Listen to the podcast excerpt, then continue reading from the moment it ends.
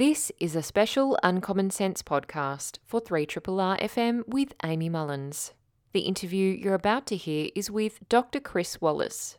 Chris is a professor at the 5050 by 2030 Foundation at the University of Canberra. She's also a former member of the Canberra Press Gallery. Chris joined me to discuss the latest in federal politics, including the recent revelations published in The Australian that former Prime Minister Scott Morrison formally appointed himself to at least three ministerial roles in secret, with the ABC's 7:30 reporting that the true number may be up to 5. These reports were confirmed a couple of hours after the interview with Scott Morrison having been appointed to these roles between March 2020 and May 2021. Scott Morrison became the Health Minister, the Finance Minister, the Home Affairs Minister, the Treasurer, and the Minister for Industry, Science, Energy and Resources. The majority of his cabinet colleagues were kept in the dark about this, as were the general public. Chris also discusses the makeup of the new parliament and the federal government's dismal approach to pandemic management. But I thought we'd break out of the mould a little bit and do things differently. And someone else who's been breaking out of the mould and doing things differently is former Prime Minister Scott Morrison, who's going to take up a bit of a chunk of this conversation on federal politics. Fortunately or unfortunately, I'm not sure. Dr. Chris Wallace is coming back onto the program to discuss federal politics. She is professor at the 5050 by 2030 Foundation at the University of Canberra. She's a political historian. She was a long standing member of the Canberra Press Gallery. And Chris is also the author of How to Win an Election. And she has been appearing on this program a few times this year and also before to discuss her book. And we've been talking about the election, big picture thinking and ideas about the media's role in politics. And now Chris is back to talk about federal politics more broadly, what's been happening, but especially, obviously, the latest news that has been coming out about former Prime Minister Scott Morrison, who apparently has decided to appoint himself to numerous ministerial roles, cabinet positions, in many cases without the minister, the other minister, knowing about it at the time. And in some cases, they only just found out over the weekend when reading The Australian to unpack all of what has been happening is Dr. Chris Wallace. Thank you, Chris, for coming back onto the show. And as I was saying off air, pretty good timing, hey? Indeed. Good morning, Amy. And I really like the Scott Morrison trigger alert you effectively inserted at the top of your program. I know. Well I feel done. like I need to do that now because I never expected to have to talk about him in this much detail again. Yeah, but um, he's he's there. He's in it, still in our heads. He's still in Parliament, and today he is all over the front pages and the opinion pages for the most extraordinary of, re- of reasons. Like Canberra, you're used to big yeah. stories breaking, but this is like tectonic plates shifting kind of stuff. This is so weird, so big, so unexpected. Yeah, huge. It's huge. And a lot of people have in pandemic land used the word unprecedented for COVID 19, but this is clearly also unprecedented, isn't it? This certainly, to our knowledge, hasn't happened across history, at least in Australia's history. And Malcolm Turnbull last night confirmed that he hadn't appointed himself secretly to any uh, cabinet ministerial positions without his colleagues or the public knowing. So that's that's one prime minister we know hasn't done this. No prime minister has ever done this before it's the secrecy that is the the keynote of this move. Of course, right now we have portfolios where there are ministers and junior ministers with kind of overlapping responsibilities. That that's well known, and of course, there's a historic example of the incoming Whitlam government in 1972 where Gough Whitlam and his deputy Lance Barnard effectively divvied up all of the portfolios between them for a very short time while organising the incoming government. And bear in mind, Labor hadn't been in power for 23 years federally at that point, so it was a pretty sensible thing to do and was very short lived. And it was very public. What is so super weird about this is the secrecy, not just from voters, Amy, but from his own government. Uh, as Prime Minister Anthony Albanese said amongst one of his killer lines yesterday, this was Scott Morrison making a vote of no confidence in his own government. It's it's bizarre, and I think where this story is going to go on for days, not least because it's not fully dawned in Canberra that even though this was super secret, even though lots of cabinet, well, the cabinet didn't know uh, by and large that, that this was happening, with a few notable exceptions, including Attorney General Christian Porter, who appears to have done the legal engineering for Morrison on all of this. But it's inconceivable that public servants didn't know uh, in the relevant ministries because if Scott Morrison had sworn himself in as co minister in at least three ministries that we know of so far, he was very likely to be getting cabinet documents and other departmental documents relevant to those portfolios. And you can't do that until unless at least the secretary of the department knows. So there's a lot more more to come on this story. There certainly is. We are seeing reports coming out quite literally every minute, five minutes.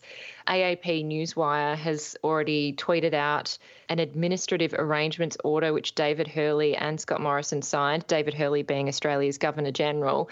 They've also said that it appears Scott Morrison was sworn in to oversee aspects of the social services portfolio. On RN Breakfast, Anthony Albanese flagged that there may be more um, in terms of beyond the three portfolios we already know about. There may be other portfolios that Scott Morrison also appointed himself to. Scott Morrison, funnily enough, has been on 2GB this morning talking about this, even though yesterday he really basically declined to discuss anything and said he hadn't been engaging in day to day politics despite him being a politician um, and an active member for Cook. And it was interesting to see him actually say, I can't recall whether there were any other ones that I was sworn into and, and really kind of being a bit vague there. So it seems that there's more to come on this story. It's not just the health portfolio, of which Greg Hunt was aware that Scott Morrison was being appointed into that. There was also the resources portfolio and the finance portfolio. And funnily enough, Chris, it also didn't all occur at the same time. And that's another kind of interesting point to this. Well, well that's the thing, Amy. This this was pegged in Morrison's mind on the pandemic emergency, right? And his argument was Greg Hunt, the health minister at the time that the pandemic was unfolding, would have had extraordinary powers solely in his hands to administer laws to do with the pandemic and, and matters arising. So his internal argument with with Hunt and with Christian Porter was, you know, what if Hunt becomes incapacitated? Uh, isn't this too much power in one person's hands? What if they, you know, get run over by a bus? Even that wasn't a problem. If your health minister is incapacitated, appoint another health minister. This is within the prime yeah. ministerial prerogative, right? And it happens uh, quite often. Like I think I recall Arthur Sinodinos became unwell and someone was appointed into his role. Exactly. It's completely, you know, routine ministerial politics. That's what prime ministers can and often do. So even the basic pretext was a non-pretext. Having done it once, clearly he got the taste for this and just couldn't help keeping going back to the power, you know, cookie cupboard and getting another cookie portfolio by portfolio. And it, it's so odd, you know, like the, the word that sprang to mind yesterday as all of this was unfolding was Nixonian. But it's so much more Nixonian than Richard Nixon ever was. Mm. Uh, it's it's the secrecy. It is. It's not only a fundamental breach of the Westminster system, which is our system of government it's very psychologically odd. And it, it made me think actually of um, the couple of good books we had on Morrison and his psychology in the lead up to the, the election, the Annika Smethurst biography and the Sean Kelly book. And it's, it's very interesting in the Smethurst book when you read about Scott Morrison's uh, early years, especially at school at Sydney Boys High. You, you got the picture of someone who didn't quite know how to interact with people, you know, that you know, human interactions weren't weren't easy, and it was a bit of a kind of a a, a guy who was finding a bit hard to fit in. Mm. And it's almost like in this instance, you know, he's in a party, he's the leader of a party, but he doesn't get parties, right? It's all about you yourself, your power, what you know about you and what you can do, and you know this kind of weird inability to relate beyond himself. And and in this uh, extraordinary series of revelations, you're seeing someone in a Westminster system trying to transform it secretly into a centralized presidential power mode that is simply not the, the Australian system. Yes, Scott Morrison had said I'm a bit of a bulldozer, as we would well recall from the election campaign. And that certainly corresponds to what you're saying about his social skills. And I know we've seen a lot of other MPs across the spectrum recount their interactions with Scott Morrison on negotiating legislation. For example, there's a whole range of stories out there people can find out on Twitter and in books that one of the the other killer lines that Anthony Albanese had yesterday, and this has been playing in my mind, is quote, this is the sort of tin pot activity that we would ridicule if it was in a non-democratic country. And, you know, the other words he's been using are shadow government, you know, that this is some kind of secret shadow government where he is the only one he and Christian Porter and maybe one other are the only ones that we know of so far who always knew what had been going on, it seems.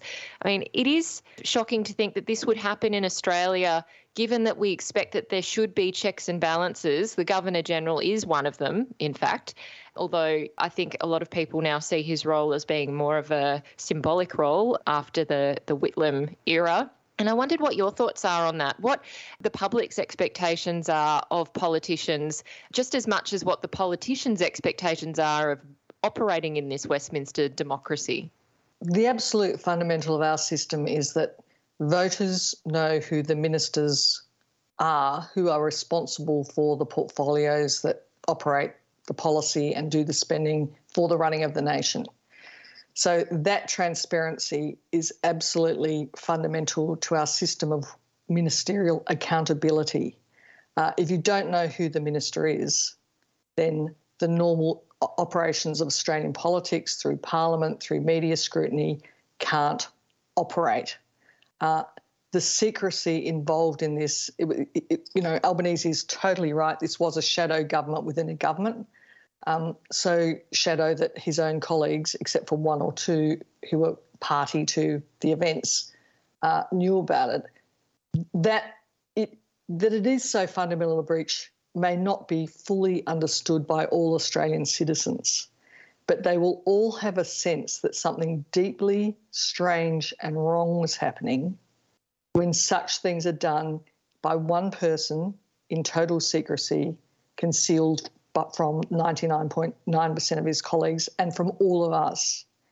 Uh, the, the implications of this are, are so big that, you know, in, in a way, it's it's it, it has a coup-like flavour. Um, you know, a coup against his own government, in effect. Yeah, Not literally, yeah. obviously, but figuratively, in that he was able, as co-minister, secretly, presumably, to to do what he wanted uh, within lawful ministerial bounds without colleagues knowing. So, not even an internal accountability within cabinet, let alone any accountability to us, so, so strange. And really, you know, everyone's scratching their heads here and just going, what happened? You know, who was this person that we had running the country for all those years? So strange. So Very strange. strange. Yeah. Well, one of the interesting quotes and um, discussions I've seen from the national side is actually Bridget McKenzie, who was a minister in um, the coalition government, she said on ABC's afternoon briefing that she's really concerned. She says, quote, I think these revelations do bring into question our Westminster system of government, the conventions that underpin how we have confidence and trust in our parliamentary system. And as a former cabinet minister, I took those conventions very seriously. If there were two ministers effectively exercising the same authority within cabinet, who was the senior minister? What if they disagreed? What implications does that have for decisions? So I think she raises such an important point there, which is if Scott Morrison knows he's the additional minister, but the other minister doesn't, how does that work for decision making? And what repercussions does that have uh, not only for cabinet decision making but also for areas where there is ministerial discretion in portfolios like the resources portfolio that Scott Morrison was sworn into? The thing about the Westminster system is so much of it rests on convention. Uh, in Britain, which is where the Westminster system originated, it rests entirely on convention. Uh, Britain doesn't actually have a written constitution. We in Australia do have a written constitution, but on top of that are a whole lot of conventions uh, that have been imported from British British politics historically that have worked really, really well. And uh, you know, the the assumption that everyone's observing the conventions is very important to the day to day proper functioning of our politics. So, to the extent that Bridget McKenzie is is raising questions about Scott Morrison's actions in such a, a, a constructively critical manner, manner is incredibly encouraging. In fact, the whole kind of revulsion of the system and its participants here against this news is deeply encouraging. But you know, the it, it's yet another erosion of trust in the system that Morrison has been responsible for, and of course, systems that work on a large degree of trust. Once you erode it, you increase paranoia. The system can start to break down. So, really, Scott Morrison may have, you know, of all the things he did in Australian politics, landing a blow on the fundamentals of the Westminster system in this way, without anyone finding out, uh, is is possibly the starkest, worst thing he's done. And Amy, think there were a couple of ministers who knew, who said mm. nothing. One of them was the Attorney General Christian Porter. Now, I don't know about you, but I watched Question Time day in, day out, and saw Scott Morrison stand by Christian Porter uh, through his travails very staunchly. And as he was doing it, I thought, why is it? Why is he standing through, by Christian Porter uh, through the political storm that surrounded the Attorney General, not just while he was Attorney General, but after he resigned, uh, given the blind trust he, he used to uh, get funding for his legal actions against Jo Dyer, amongst others. And it was a complete puzzle, but is part of the answer to that mysterious question why Scott Morrison stood so staunchly by Christian Porter is one of the reasons that Christian Porter was the only person probably who knew the whole picture because he was the one legally and administratively facilitating Scott Morrison's adoption one by one of all these other ministers' portfolios. There's there's just so much to this story. It's going to take a long time to excavate, but by God, you know this is this is really dramatic, big deal stuff, and the only good I can see that it's going to do is make people really focus again on what the Westminster system is, why observing the conventions is so important, and that if you lose that, you know, you really do end up heading toward dictator territory. I don't think it was an error. Uh, I don't think it was a mis- uh, an accident that Anthony Albanese used the word tin pot yesterday. Mm. He didn't use the other word that springs immediately to mind when you hear the word tin pot, but of course, it's dictator. And if you have a single person amassing secret power to themselves, that's where you're going. You're heading for a dictatorship. That's that's not democratic. That's dictatorship. Yeah. And there are major questions now about how much that power has been used in which portfolios. And uh, obviously, many people have raised the point that there will be um, potentially repercussions for any decisions that have been made in some of these portfolios, and people might be able to launch legal action, which is going to cause a lot of headaches for the current government.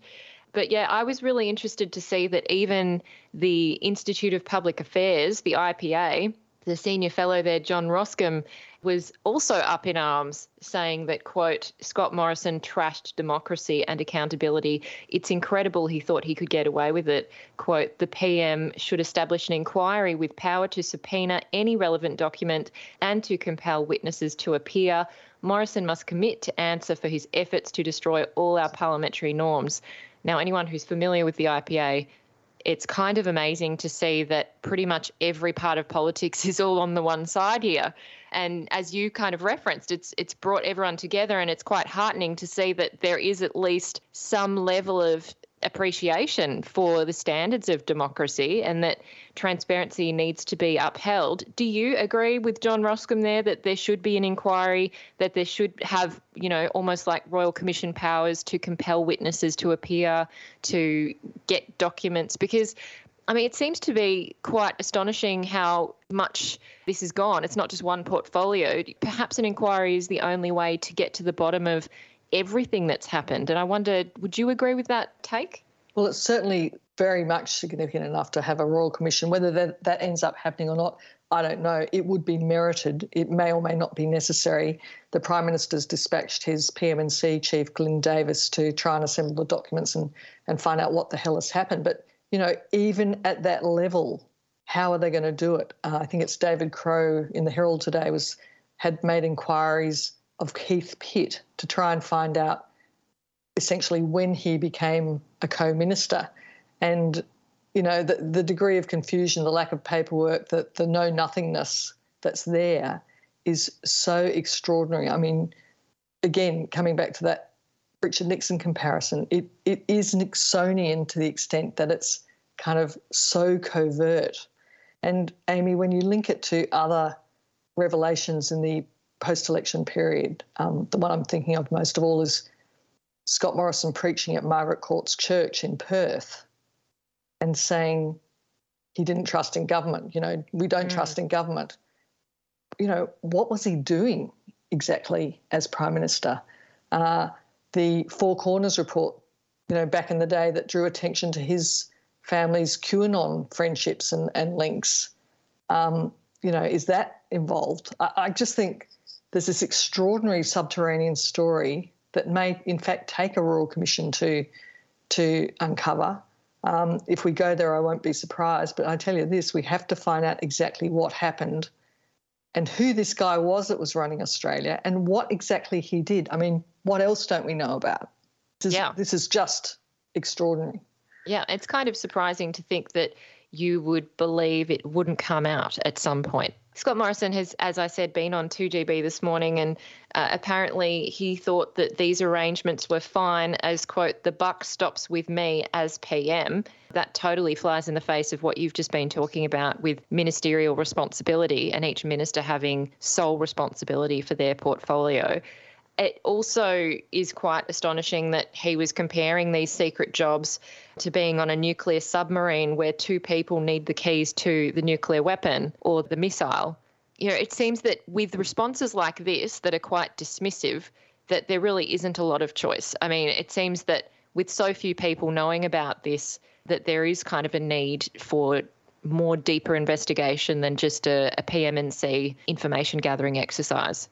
Absolutely just just on that word responsibility. Mm. This is the system of cabinet government has a, has collective responsibility, but ministers traditionally are solely accountable for their portfolios, and, and it's a really important distinction because if something goes wrong in a portfolio, for politics to work under this system, there's got to be a consequence. And in fact, the system of ministerial accountability has been eroded for a very long time under the Liberal and National Party coalition governments. We've seen, uh, especially over the last three terms of government, but but during the Howard government as well. Um, just an example from the most recent government, Senator Richard Colbeck, the Minister for Aged Care, was by any standards a hopeless minister. Uh, there was problem after problem in Australian nursing homes, especially during the pandemic.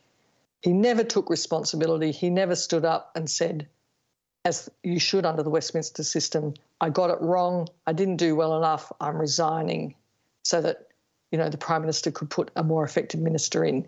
That's our system of ministerial accountability. And the coalition has has pretty substantively trashed it.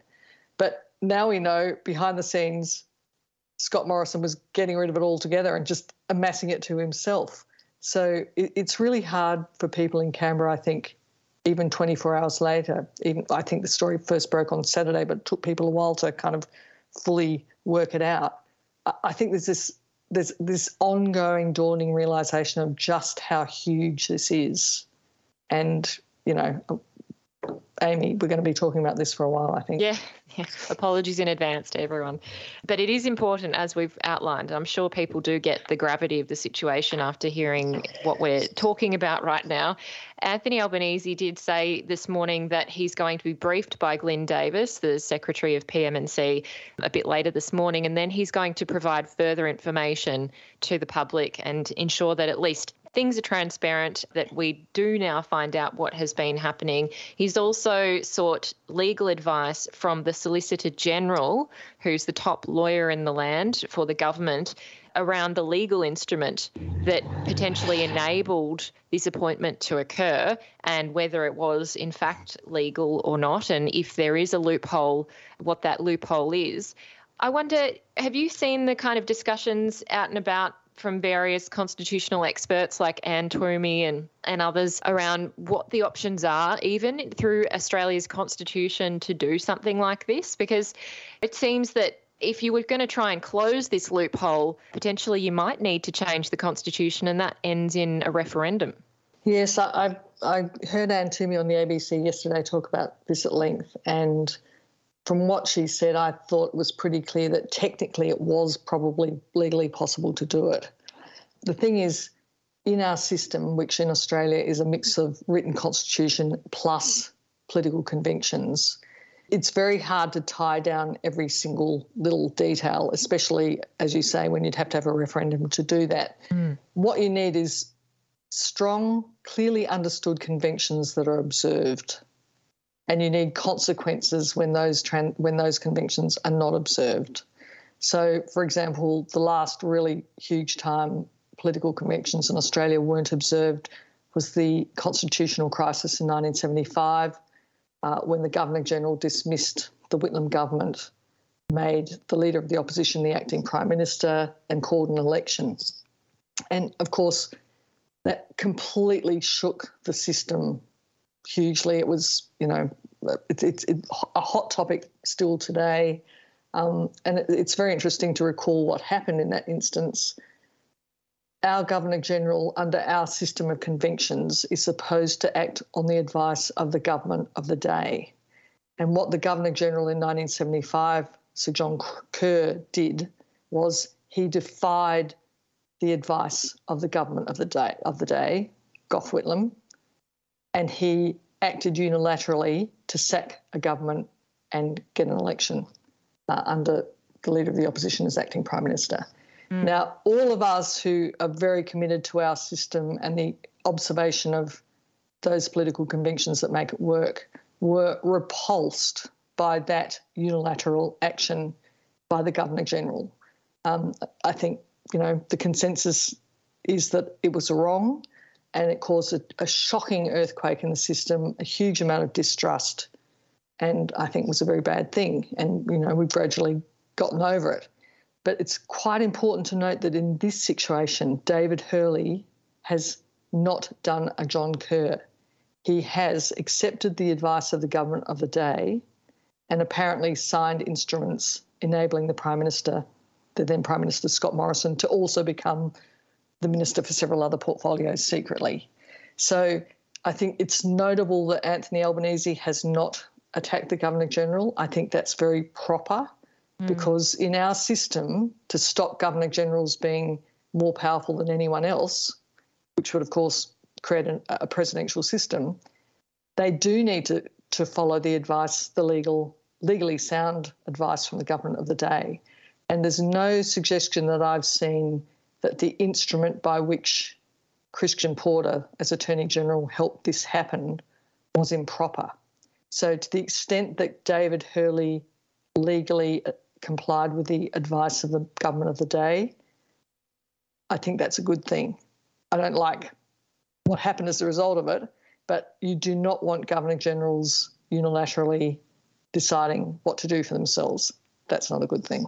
Yeah, some people had, had made the point that the Governor General could have gazetted this occurrence, but that would have, of course, revealed this to the public if people had read the Gazette. So obviously, he must have chosen not to, given the government had indicated to him that they wanted this to be kept secret. So I guess he really is in a, a difficult position. Although his statement yesterday was quite surprising in the sense that he uh, used the word normal, in the sense that this was a, a kind of normal thing, that it wasn't above and beyond or outside the realm of the usual. And uh, Anthony Albanese was asked about his statement this morning and basically said that he essentially disagreed with that, that it was not normal. It wasn't you know, usual. Um, but he also then did back in the Governor General and support him. So there is a bit of difficulty there for the Prime Minister because of the statement that the Governor General put out yesterday to try and defend himself. Well, it could be, from the Governor General's point of view, normal in that an Attorney General presented a legal request that facilitated the Prime Minister doing something in a legally sound way. If that's what he meant by normal, yes, that could be, you know, construed as normal. I wouldn't, mm. but, you know, he, it's understandable that he would. But what was definitely abnormal was what then followed, which was a very long standing veil of secrecy around these arrangements. Now, it's not the Governor General's role to go out and announce things. So that too is down to Scott Morrison, Christian Porter, and Greg Hunt from that moment that it first happened. And you've got to you've got just got to ask yourself, why would those people keep it a secret? Why? You know, what yeah. good purpose can be solved by the secrecy, especially as it expanded? Um, so, you know, it's just the, the biggest what that moment I've ever seen in Australian politics. Mm. That's a perfect way to summarize it. Chris, before we wrap up this topic, I just wanted to address the other issue here, which is that some members of the coalition on the Liberal and National side did eventually find out in the term of government when they were there, including apparently, according to Samantha Maiden and News Corp, Peter Dutton, who is now the opposition leader. He at some point found out about Scott Morrison appointing himself to the health portfolio, and that's all we know about the extent of his knowledge during the last parliament. But we, you know, we also know Keith Pitt did eventually find out as well that he had his ministerial role shadowed by Scott Morrison and he was the resources minister. Keith Pitt is seemingly kind of downplaying the situation quite a lot, and you could understand why, in the sense that he is, is a current sitting member there are repercussions for the Liberals and the Nationals who are still in Parliament at the moment. And I wondered what your reflections would be on the political situation for them the more that we find out. If we discover that more people actually did find out, even if it wasn't at the time that it happened, but perhaps later, does that have repercussions for them and their place in Parliament and in politics? Does it call into question their integrity at all? I think it certainly calls into question the coalition political culture uh, someone tweeted today a picture of Concetta Fierravanti Wells uh, from her Senate Morrison is an autocrat and bully speech. And of course, everyone in the current coalition who's in Parliament now, uh, at a minister, you know, who was ex-ministerial, they all lived in a world where Morrison was a bullying dictator, essentially. So if there was a fear factor involved in speaking up, I could understand it.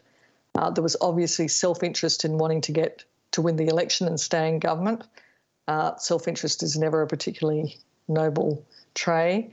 Uh, in terms of people who are still in politics, really, you know, I, I think if Keith Pitt and I think why wouldn't he have said anything? Why wouldn't he have said anything since the election? Mm. And of course, you'd feel like a complete goose, wouldn't you? You'd feel humiliated. Yeah. Uh, the person who was unknowingly shadowed by his own prime minister and then discovered it and then got trounced on a decision that was, you know, within his purview as minister to make, you feel like a complete goose. And so the very human thing of not wanting to reveal your own humiliation at having been, you know, shadowed and done over by your own prime minister, it's it's understandable that people haven't wanted to share that. But boy, you know, when you add it to all the other terrible things that have emerged about coalition political culture, and when you bear in mind our system of democracy only works well when there's a good alternative government uh, waiting, waiting in place and stimulating better performance by the government of the day, it's it's really disturbing that Australia has, uh, on the conservative side of politics, such a, a kind of strange operation full of people like Scott Morrison. It's it's it's an untenable situation. We we really as Australians need a coalition to get it together, review their political culture, and sort themselves out so that they can present some sort of decent alternative government, which is necessary in our system. Yeah, well, talking of culture, we have seen the Nationals address their quote unquote women problem I would call it a man problem, but they essentially have denied quotas again. This seems to be just a like round and round in circles for decades discussion. But that's also a part of culture is the lack of diversity, both cultural diversity and gender diversity, and also ability, uh, people who are disabled in Parliament. And Jordon Steele-John has been raising that issue in this new Parliament as well, the Green Senator. So there's a lot of crucial issues that are raising their head now because we have a very different Parliament. And Chris, I just wanted to close out this conversation by actually addressing the new Parliament Unfortunately, I didn't get to watch Four Corners last night because I was preparing for the show. But there was a, a, piece about the new independents who have made it into Parliament and who do not have a background in politics until this election. And so, apparently, according to many, it was quite revealing to get an insight into someone who's really just getting to know politics and Canberra and the Parliament. And I'm sure for someone like you who's been in the Canberra Press Gallery, it's not new at all. But I wonder, what are your thoughts on the new makeup of Parliament and what it's revealed about politics so far, if it, if at all? Has it changed things to any extent, whether it's the substance or even just the style of Parliament?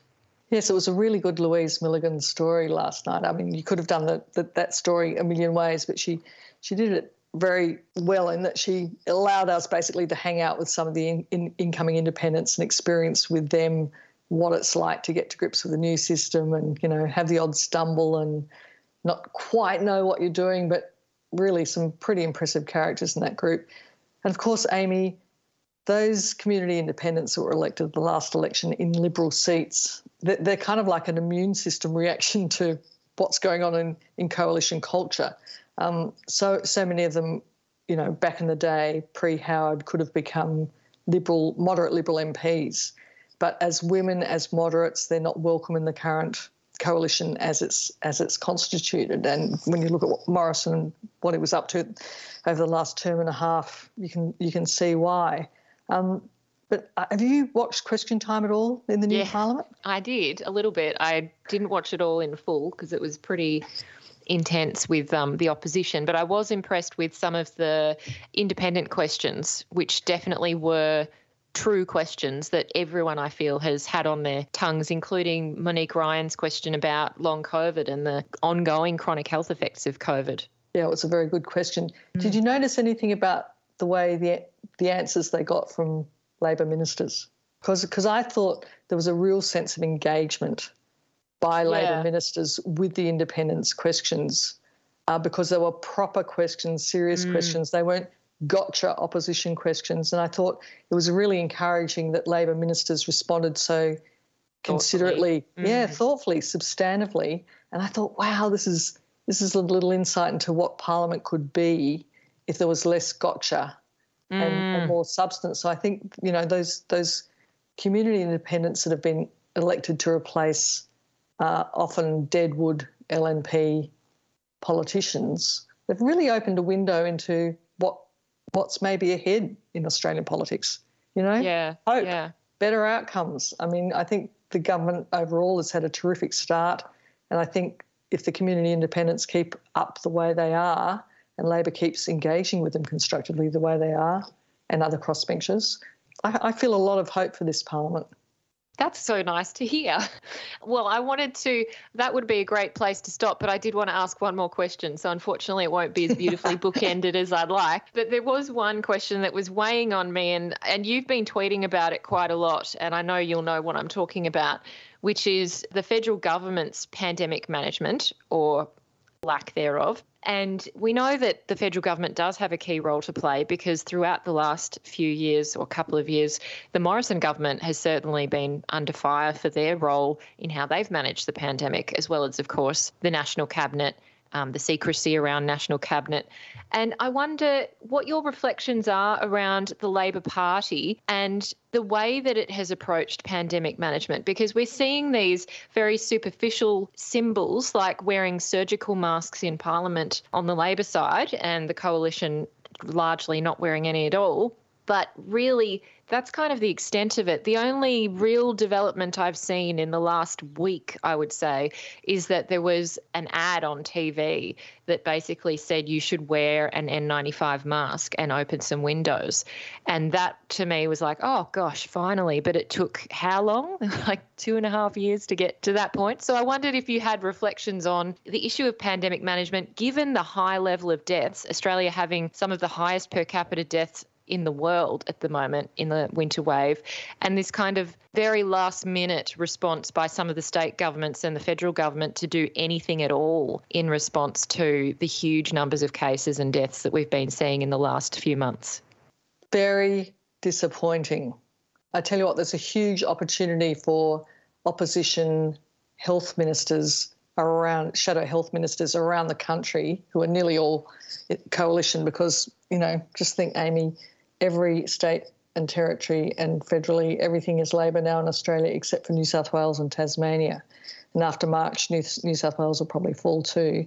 Mm. So this is now down to Labor. And if, if you're a, a coalition opposition health shadow, what you'd be doing now, if you had any brains, was dividing up the weekly death rate under the coalition versus under Labor and hammering Labor about it.